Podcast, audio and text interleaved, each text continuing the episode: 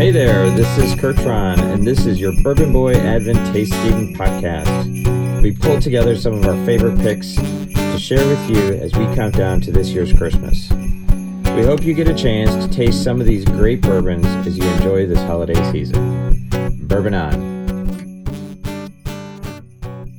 Yeah. All right, you guys want to um, Yeah. jump over to the makers? Let's Let's go. do it. Finish. So yeah, so this one's interesting. Um, uh, I was talking to the guys earlier. We were down at um, Spartanburg at Wofford for Parents Weekend, and we were tailgating. And uh, I was introduced to my one of my daughter's very good friends, um, and she introduced me to her father as Bourbon Dave, and he responded, "I'm Bourbon Tom." And so Bourbon Tom proceeded to tell me about a uh, local liquor, liquor store called Chastain's that um, I've asked Alton to um, visit when he's down in Spartanburg in the near future.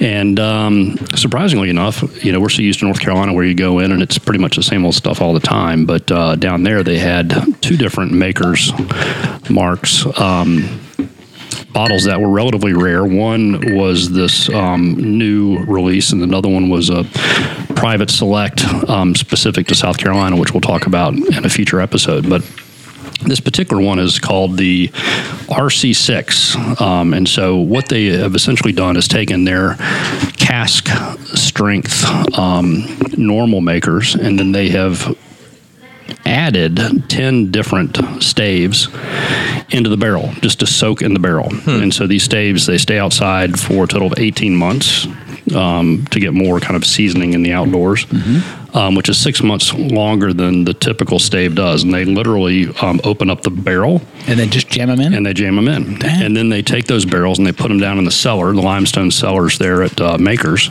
and let them sit for a while. So, um, this one, um, they've actually partnered up with the Independent Stave Company to get the staves, and um, and again, they um, they bake them in a convection oven after they've been outside, and then they stick them in the barrel um, and let them wild. soak. So these are non-charred staves, just raw yeah, non, wood. non non charred, and so this Okay. is this is called their um, the wood finish. yeah the wood finish series, and so it was interesting. I spent some time on their site, and they're out of all the bourbons we've talked about so far, Makers is the one that seems to be talking the most about the wood. Okay. Um, so, um, anyways, but um, and what's the RC6 mean? Is that, it's just like- it's literally the code that they assign to the wood series. So Okay. These particular staves yeah. um, were all again outside to um, to season, um, and so they labeled that entire group RC6, and so they could have another one later on that's an RC7. Okay. So, um, anyways, but you guys take it take a take a taste, see what you think. Within this particular series, because it is cask strength, it ranges between 108 and 114 proof. This particular one is 108, um, which you can taste. I mean, it's, it's got it's got some it's got some kick to it. Um, from a, a nose perspective, what are you guys picking up? I, I, s- I'm sensing vanilla. Yeah, yeah. Yeah, I was going to go with the sweet vanilla, kind of Yeah. mapley, yeah, maybe a light What maple. is? Do we know what the mash is on this one? Um, it- they don't call out the bill. Okay. Um, but fruit is what they say that we should expect For the nose or the taste? for the nose for this. Yeah, uh, the kind of fruit. I can s- smell it fruit and almost like cherry like. Yep. Um, the taste. Not there wasn't a lot of mention of vanilla, but I am tasting a little bit of vanilla. I'll definitely get fruit. Definitely get spice. It has got spice. I, I picked up on that right as it hit my tongue. yeah. But again, It's this like is this is spice. this is the spice that I was talking about. That's different than the spice from New Riff. This would- is more I would complex. agree. Yeah. there's other flavors within the spice outside of what felt more like just pepper. pepper? Yeah. Yeah.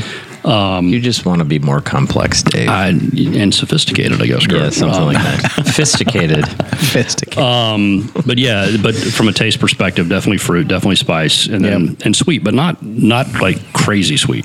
No, No, I doesn't. don't- No, I don't taste that. Yeah, but it's interesting the the the stave part of it. I would have expected to get a little bit more oaky, and I'm not sure I'm picking up on that. yeah. I think when you look at the non-char or the, or the lighter char, Yeah.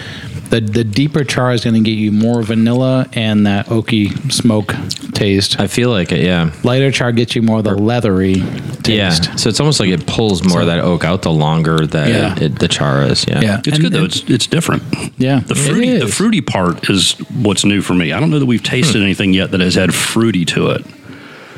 And it's not um, like a sweet fruity. It's like Yeah. a it's like a a dried fruit. Yep. Like a Little hints of it. yeah. Like a fruit cake. It might be. Fruit cake. It might be. Nobody eats fruitcake. Exactly.